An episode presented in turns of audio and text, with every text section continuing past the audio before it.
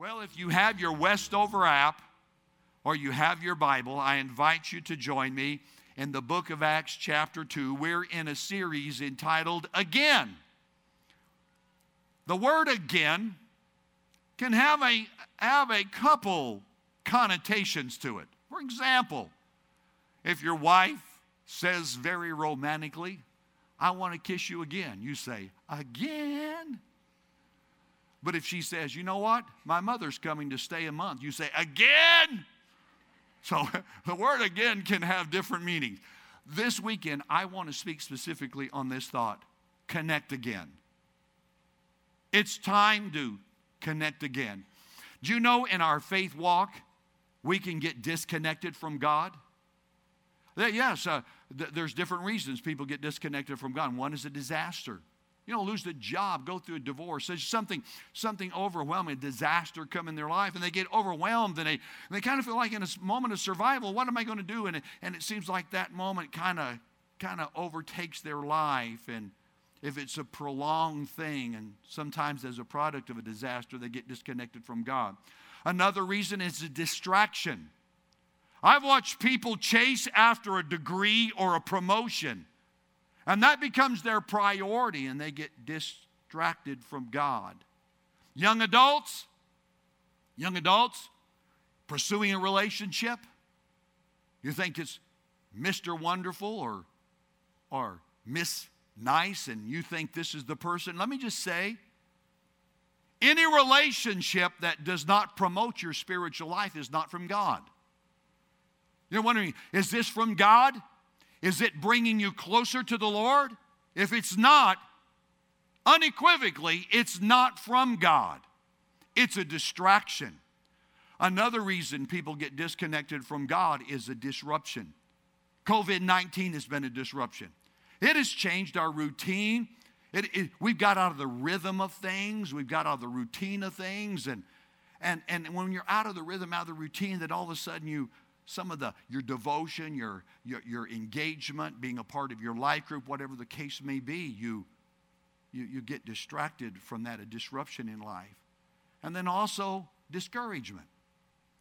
Discouragement. I, I, I think there's some of us today, we, we're, disconnected from God. You say, I don't know why. I'm, I, I'm going to church, I'm praying, but I just, I'm not feeling God. I'm not sensing God. I'm, I, am in a malaise. I, I'm in despondency, perhaps even a mild depression.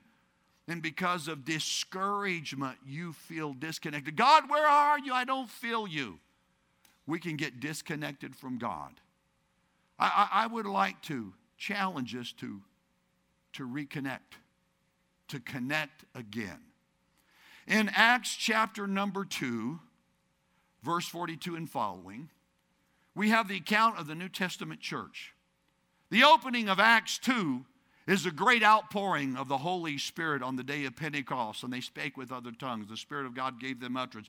A great spiritual moment. And then the, the New Testament church began to flourish, began to grow, and began to move forward. And it ends chapter uh, 2 with this great account of what God was doing. And it's a healthy, thriving church. And here's what a healthy, thriving church looks like and they devoted themselves to the apostles' teaching and to the fellowship, to the breaking of bread and to prayer.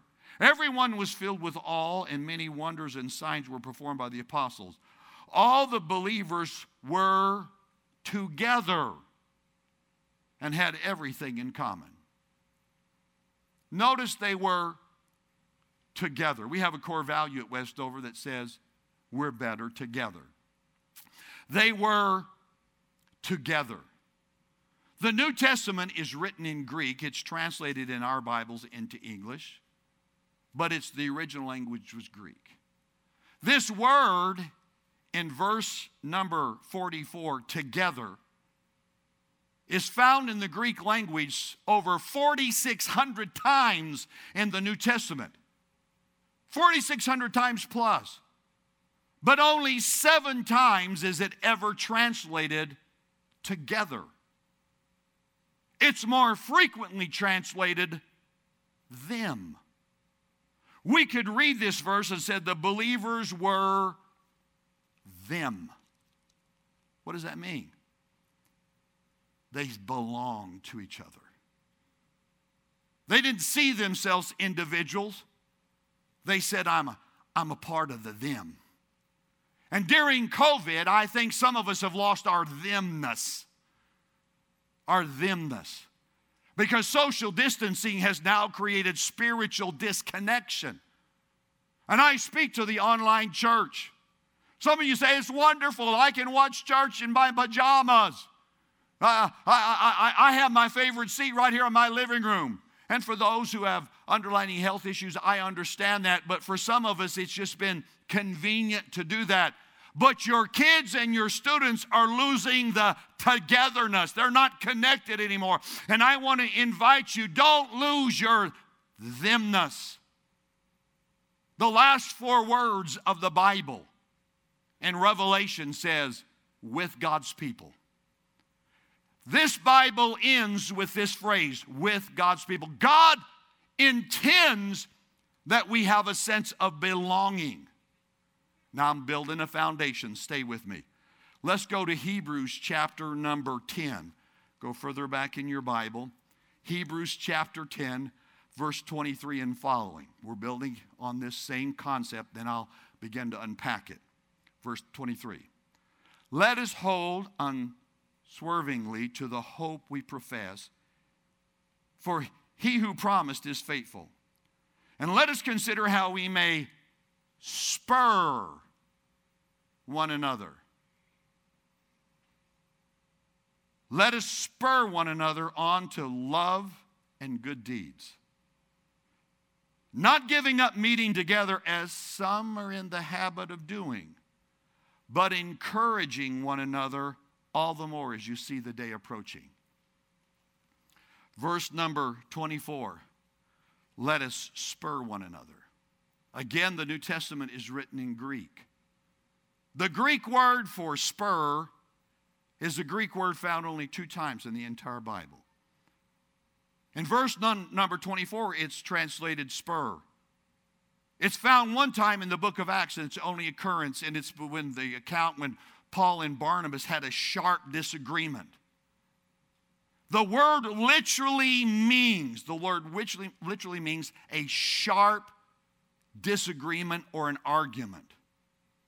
Let us spur one another on to good works. What does this mean? Sometimes, in order to do the right thing and to do the best thing, there's going to be a disagreement, there's going to be a conflicted soul.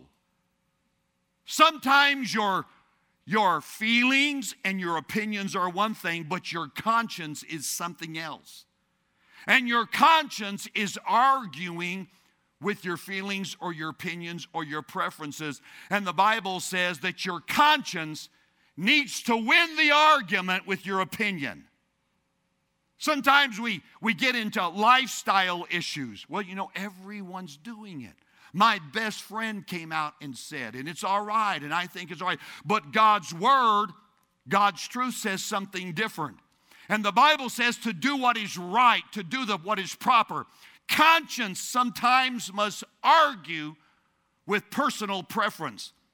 And sometimes we need to have that internal conflict so that the spirit can override our mind and our heart. Not every sermon do you need to say amen to. Some you need to say ouch. Come on. If everything pats you on the back and tells you how wonderful you are, you're not going to reach every good deed and you're not going to grow in love the way you want to. Sometimes, sometimes it needs to just, it, it, it needs to sit with you and it, it needs to pierce you and it needs to provoke you to something better. I want to suggest Hebrews chapter 10 is going to give us four insights on how to break a spiritual slump. You know, some of us, we're in a spiritual slump. COVID 19 has put us in a position where our spiritual rhythm, our spiritual fervency, our spiritual passion has diminished. There was a time we were, we, we were passionate and we were clear about God's word, God's ways, and God's will in our life. But now we're kind of nonchalant. We've taken a passive attitude, so I can't do anything, and I'm just gonna, I'm gonna go with the flow. And we're in a spiritual slump. I believe there are four insights on how to break a spiritual slump, and I want to share them with you. Number one, hold on to hope. Hold on to hope. Verse number 23 says, Let us hold unswervingly to the hope. Hold on to hope. When COVID first started, I had a person in the church that reached out to me Pastor, I know I'm going to die during this, and I want you to preach my funeral. Months ago, they told me, I they're still alive, they're doing healthy today, but they just, they, they gave up. I know it's going to come. It's going to get me. I, I, Pastor, I want you to preach my funeral. I said, I'll be glad to preach your funeral, but I don't want to do it right now. No, no, no. I, I'm not going to survive this. And they, they got caught into the, into the discouragement of it. They, they were just, they were feeding on that. You, we we got to be very careful we don't feed on the negative. You can watch Anderson, whomever, on the news and take a point and argue against it for 20 minutes and then argue for it for 20 minutes, then argue again. You can spend 90 minutes on five minutes worth of news right now. And when it's over, you say, you know what? Just give up and quit life right now. Just resign. Just give up in life. I'm here to say, hold on to hope. God's going to get us through. We're going to walk through this. Yes, you're going to regain your footing. You're going to get through school. Yes, the business is going to flourish. You're going to make it. You're going to pay off the house. God is good. God's not going to abandon you right now. Hold on to your hope and let God's hope be the thing that you that you latch onto. Hold on unswervingly. Don't give up on hope. Perhaps I could say it best in a poem. Hmm? Can I share a poem with you? It's about two frogs. Which frog are you? Two frogs fell in a deep cream bowl. One was an optimistic soul. The other took the gloomy view. We're bound to die. What can we do? So, with a last despairing cry, he flung up his legs and said, Goodbye. The other frog said with a merry grin, I can't get out, but I won't give in. I'll just swim around till my strength is spent, and then will I die the more content. Bravely he swam till it would seem his struggles began to churn the cream. At last, on top of the butter, he stopped, and out of the bowl he gaily hopped. What is the moral? Tis easily found. If you can't hop out, just keep swimming around. There it is. Amen. Don't, don't give up. Don't give up. Keep the dream alive. Believe God's best. Hold on to hope. Number two, I share with you, you need to have a radical act of devotion. A radical act of devotion, verse number 24. And let us consider how we may spur one another on to love and good deeds. A radical act of devotion. You need to do something you think you don't have time for. You need to give something that you don't feel like you can part with. You need to say something that you're not in the mood of saying. You, you need a radical act of devotion. What am I talking about? How about when you go to work tomorrow? Make breakfast tacos for everybody at work. That's not my job. That's it. It's an act of devotion. Can I tell you, it'll do you good, it'll do them good. Sometimes we just got to break the malaise. We just got to step forward and do something ambitious, a radical act of devotion. Spur one another on to that. Can I share with you a great report? I want to share with you a great report. You remember just a few weeks ago, before school started, we said we as a church, Westover, wanted to reach out and just show appreciation to educators in the school system. So, right around the corner from this church is Raba Elementary. We adopted Raba Elementary. We shared with you, would you give in a special offering that we wanted to give every teacher, every teacher at the, at the school, a gift card uh, to Amazon to just buy whatever they wanted to buy. And then every one of the 800 plus students going back to school, a gift bag that they would, they would have a drive-by moment somewhere back in school, but every child got something in a gift bag, and it was an expression from Westover. We shared with you we needed $8,000 to do that for one purpose just to share goodwill and appreciation to the educators. You gave $16,000. So, you know what we did? We did two schools. We did Robert, Robert Elementary and we did Myers Elementary as well. From both schools, we got a, we got a thank you note. But I want to share from the vice principal of Myers Elementary. This is the note, and I'm just going to read it verbatim. Quote, OMG. What in the world? Holy moly, what a super gesture. Please, please, please send our biggest regards to your church community for the Amazon gift cards. You don't know how much our teachers appreciated this token. They're busy getting supply bags and the money is tight right now. Thank you personally from the bottom, the top, the side, and the middle of my heart for your kindness. End of quote. There it is. Sometimes you just need a radical act of devotion to break out of the slump just to create goodwill. For the Bible says when you do it for somebody else, God will do it for you. Number three, how do you break out of a spiritual slump? Reconnect to church. Reconnect to church. Verse number 10, excuse me, verse number 25. Not giving up meeting together as some are in the habit of doing. Don't give up meeting together. Online church, some have underlying health issues, and I understand and I respect that. But some of you don't have underlying health issues. You have pajamas you don't want to get out of. And you decided it's just great to have that cup of coffee and I'll do dishes while worship goes, and I'll just, I'll fast forward and I'll listen to this and I'll listen to that. But you've sent the kids upstairs in the back room and they're not engaged in worship. For some of you online, your kids have not been in the presence of God in six months. And I call you back. Reconnect in church. You know, COVID has broken some habits, but we've got in the habits of other things. That's what it says here.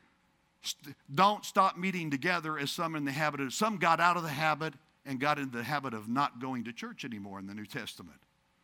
And COVID is doing that. I mean, we're picking up habits we shouldn't pick up. Am I the only one that's put on a few pounds during COVID? I'm telling you, I've been medicating myself with Lay's potato chips. Yeah, I just told these, buy a bag. No, buy the bigger bag now. And it's true, you can't eat just one. I'll tell you. And, and some of you are binging on social media. We've lost our structures. There's a whole school of thought from, from the Harvard Business School and a study about habits and rituals. We have habits, but we build rituals in our life. There are habits that come and go, but there are these rituals we have in life, and these rituals we assign value and priority to such as graduations, anniversaries, uh, family reunions. There are these rituals, and these rituals add value. These rituals are significant to our life. And right now, some of that's not occurring. Now, some of you, for your, your, your 20th anniversary, you're going to take your wife on a, on a Caribbean cruise. And it was canceled, and so you took her cruising down Culebra Road and back. Yeah, she's disappointed. Of course she is. Yeah, of course she is. We need to reconnect to church. That's a habit, a ritual that's been diminished during this time. I want to have the attention. I want all of our parents, you got school age children, I want you to dial into this. I want you to dial into me right now, please. I want to talk to you about the importance and the priority of your kids being in church. Okay? It's important that your kids are in church. In fact, I'm going to share with you when your students graduate from high school, there are four lessons they, have need, they need to have learned and internalized. Not just heard, not just heard, because if they just hear it, when they hear a counter view, they will go the direction of the counter view or the argument. But when they internalize it, when it's no longer just a habit, it's a ritual, it's internalized in their life, then it becomes a part of who they are and it becomes a foundation in their life. You see, every one of us, we, we choose these values based upon, upon arguments, based upon evidence, based upon experience. For all the lawyers in the room, when you went to college and law school, you took courses on how to get up and make an oral argument. And sometimes you're, you're argu- arguing from the point of logic, and sometimes you're arguing from the point of emotion. Sometimes you're arguing from the point of relevance. There are different arguments. I, I took the same course in college. I, I, I, just, I was just intrigued by it. And they said, in, based upon what you're trying to do and the evidence you had, you argue from that and you're trying to sway people. Well, with that in mind, that's what advertisers do. Advertisers advertise, if you please, they're arguing, they're persuading you to buy their product. And they do it from different perspectives. It was the Greeks that founded this school of argument and persuasion. The Greeks came out with, with four things. They called it uh, ethos, logos, pathos, and kairos. And you argue from each one of those positions and each one of those positions becomes a persuasive argument, and people make decisions based upon that. I want you to know that your students, your students in kids' ministry here at Westover, all the way through high school ministry, there are four things that we try to instill in them in this chronological order. Number one and number two, we try to accomplish it in preschool. Number one, number two, and number three, we enforce it into elementary, and particularly number three. Then, when they go into middle school and into high school, we emphasize all three of them, and then we add number four, and it's this. We, we, we want to instill this in you because first one is God is real. Number two, God is good. Number three, God is love. Number four, God created you with a purpose. The first two in preschool, then in elementary, we add God is love. And then as you go into middle school and high school, God has created you for a purpose. Why? Why those four things in that order? First off, if God is real, your students inter- internalize it. They'll say, if God is real, then I can know him. If God is good, then I can trust him. If God is loving, he can forgive me. That's so important. They need to learn that in elementary school because when they become teenagers and have some mess ups, they need to not be saddled with guilt and condemnation. They need to know, yeah, they forgiving Heavenly Father. He loves you. And then, by the time they graduate from high school, God created me with a purpose. He can direct my path. If we can instill those four values in your students, in your kids, and we do that in that methodical order. I want your students to graduate from high school knowing, being convinced of this, that God is real, God is good, God is loving, and He has created me for a purpose. Because when they get into college, they're going to have some crackpot professor that will get up in front of them and say, you, de- you need to dismiss everything you've ever heard in Sunday school or in church. And they're going to tell them that they were, they were a, they're a product of an evolutionary process. That professor is going to say, You went from the goo to the zoo to you and they need to stand up and argue against it. By the way, parenthetically, do you know evolution, which they say is scientific, does not meet the criteria of scientific evidence? For anything to be scientific, it has to be observable and repeatable. And they tell you there's a missing link. It's, it's not observable and it's not repeatable. There are not half monkeys and half human beings today. You know, do you know evolution does not meet the very standard of scientific investigation? But that's not what the, pro, the, the, the, professors in college are going to tell them. Your students need to have so from no matter what they hear, what life says, what happens to them in life, they'll know God is real, God is good, God loves me, and God can direct me. He has a plan for my life. That's why we need your students in, in church. I've got a couple of people going to help me on the platform if they'll come out right now. And again, I'm continuing to talk to parents right now, so parents continue to dial in with me on this. Let me illustrate this. This white ribbon right here is, is 15 feet long. 15 feet long. This is 15. It's 180 inches, 15 feet. It's 180 inches because your kids are required to go to school 180 days. So each inch of this ribbon represents one day of school. It's a seven hour allotment.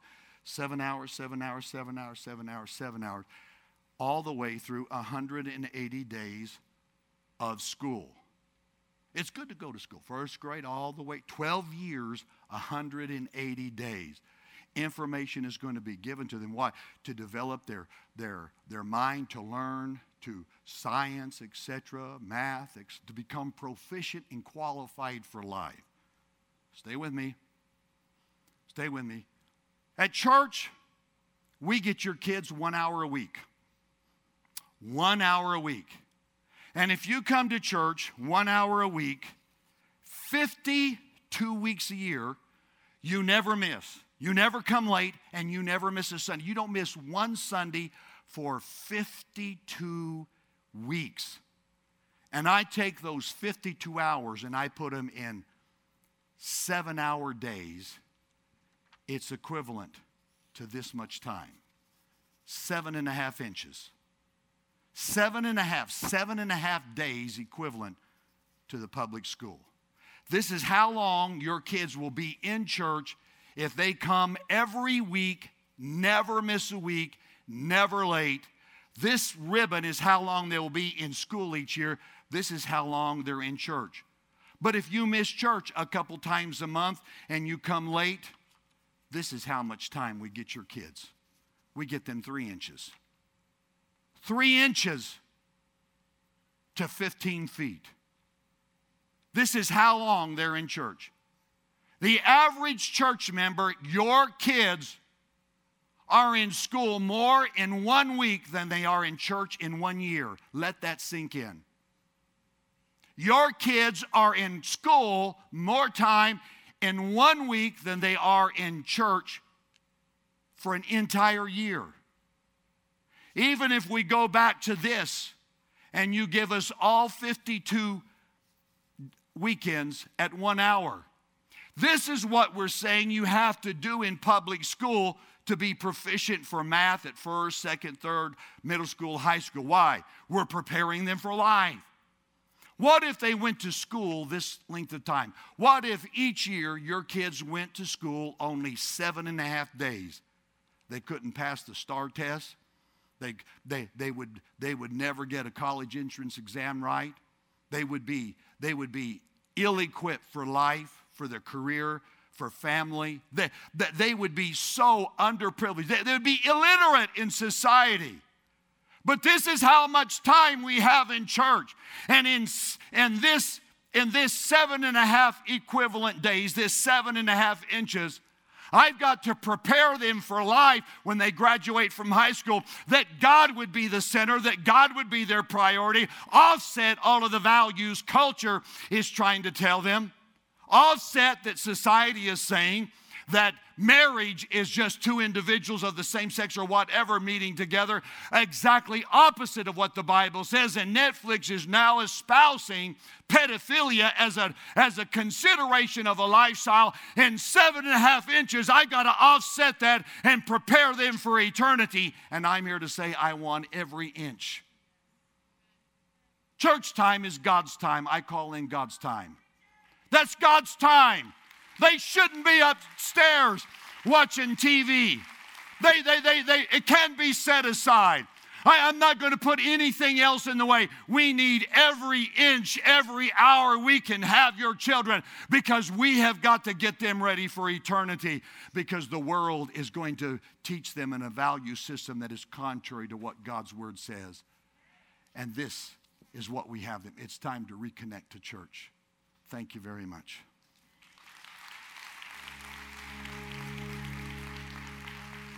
Let me bring it down in my closing. Let me bring it down. For Church Online, immediately following the service, there'll be a link to click, click, click on, and you can get information about online life groups or, or in home life groups.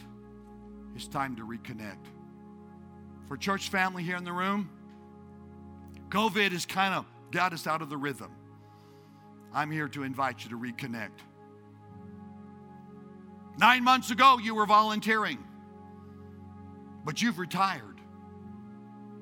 You've said no more. You've got out of the habit, out of the rhythm.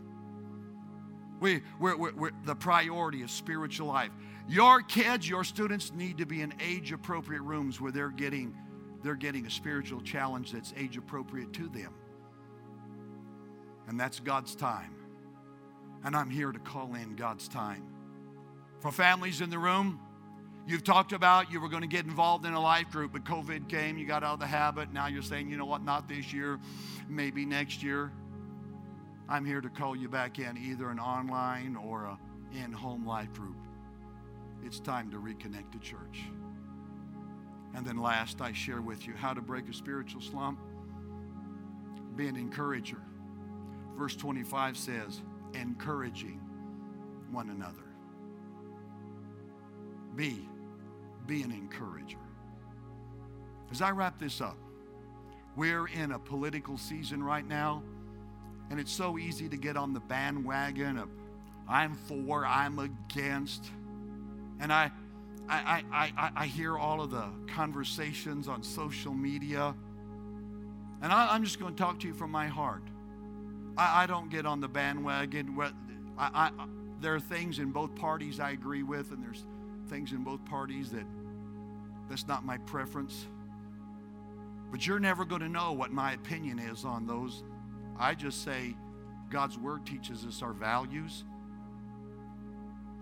The God's Word teaches us our values. And this book says, whomever is the leader of our country, we pray for them. And I see what people post on social media and what some people are saying on social media and some even Westover Congress. I'm telling you, it offends the Holy Spirit. The rhetoric and the demagoguery, I call you out of it. We need to walk in the Spirit on social media. We need to be people that exemplify the character and the nature of God. Be an encourager. I, I find things that I can encourage.